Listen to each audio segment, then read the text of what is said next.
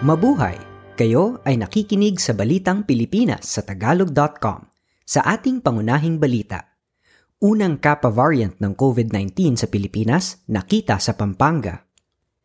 Russia nagpadala ng nuclear bombers sa Belarus para protektahan ito. Pinakamahal na picture frame sa mundo, isandaang milyong piso ang halaga. Unang Kappa variant case iniulat ng Pilipinas. Sinabi ng Department of Health na nakapasok sa bansa ang Kappa variant ng COVID-19 pero matagal nang gumaling ang kaisa-isang naiulat na tinamaan nito. Ayon sa DOH, Hunyo at 2 nang matest ang isang taga Florida Blanca, Pampanga na mayroong mild symptoms ng COVID-19. Sa panahong ito ng sample collection, isang variant of interest pa lamang ang Kappa. Setyembre nang ideklara ito ng World Health Organization na variant ng COVID-19 na minomonitor na. Ang Kappa variant ay mula sa Delta variant at unang natuklasan sa India. Humigit kumulang sa 3.6 na milyong Pilipino ang may problema sa kaisipan habang kasagsagan ng pandemya ng COVID-19 ayon sa Department of Health. Mahigit sa isang milyong Pilipino ang may depression, Higit sa 800,000 ang may problema sa sobrang pag-iinom ng alak at mahigit 500,000 naman ang may bipolar disorder.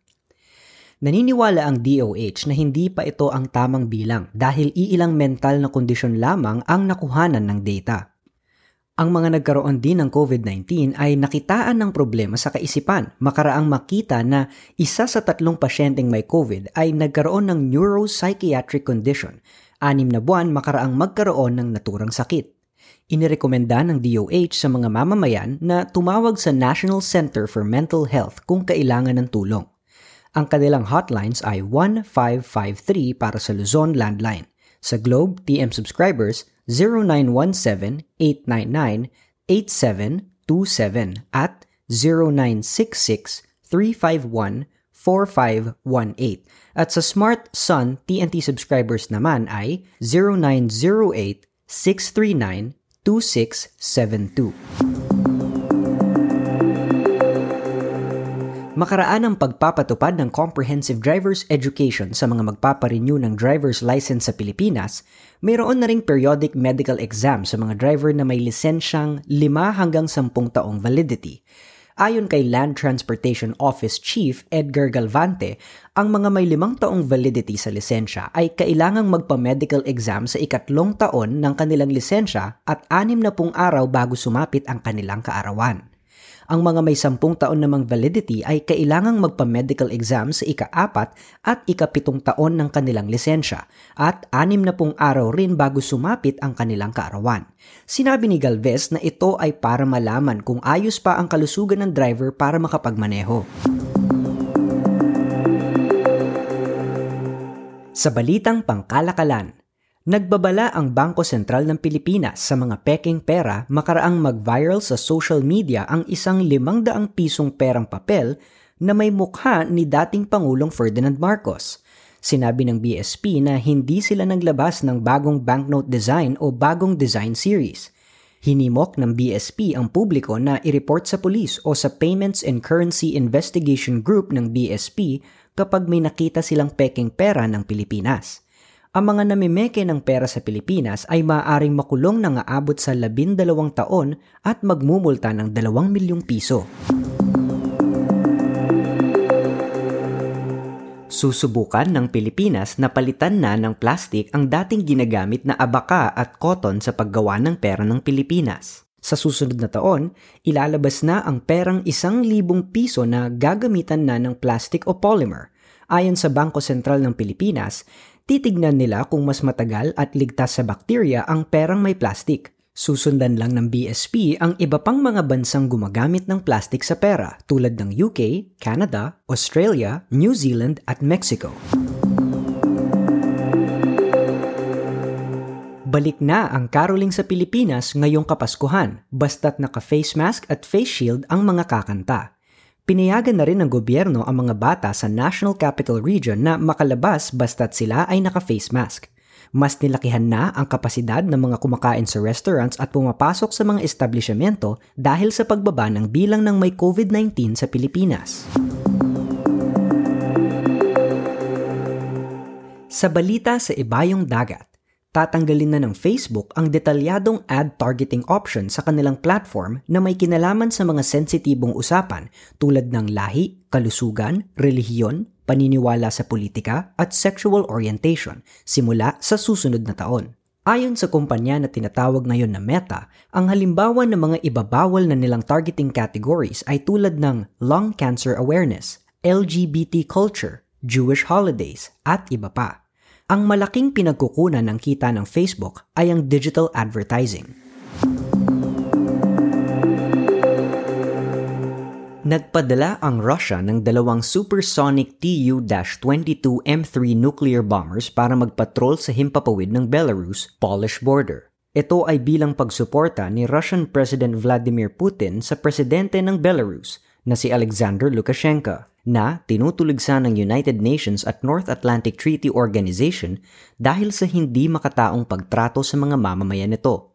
Ayon sa mga gobyerno ng mga bansang nasa kanluran, inaakit ni Lukashenko ang mga mamamayan mula sa mahihirap na bansa sa gitnang silangan para magsipuntahan sa Belarus at pagdaka ay itinutulak naman niya papunta sa border ng Poland upang magkaroon muli ng European migrant crisis. Target di umano ni Lukashenko na maitulak papuntang United Kingdom ang mga migrants na ito.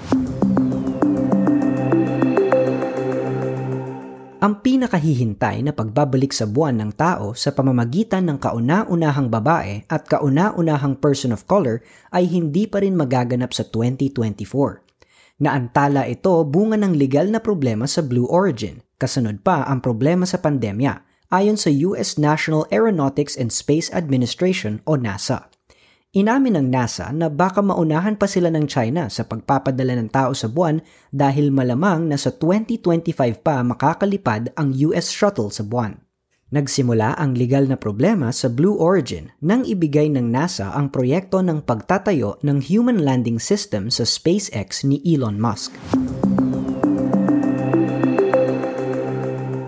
Sa balitang showbiz, nananawagan ang mga fans ng Blackpink sa management nitong YG Entertainment na protektahan si Jennie, isa sa mga miyembro, mula sa isang umaming scammer sa Pilipinas. Nag-aalala ang mga fans ng maglagay ng dalawang higanting billboard sa South Korea ang social media influencer na si Sian Gaza na humihingi ng date kay Jennie.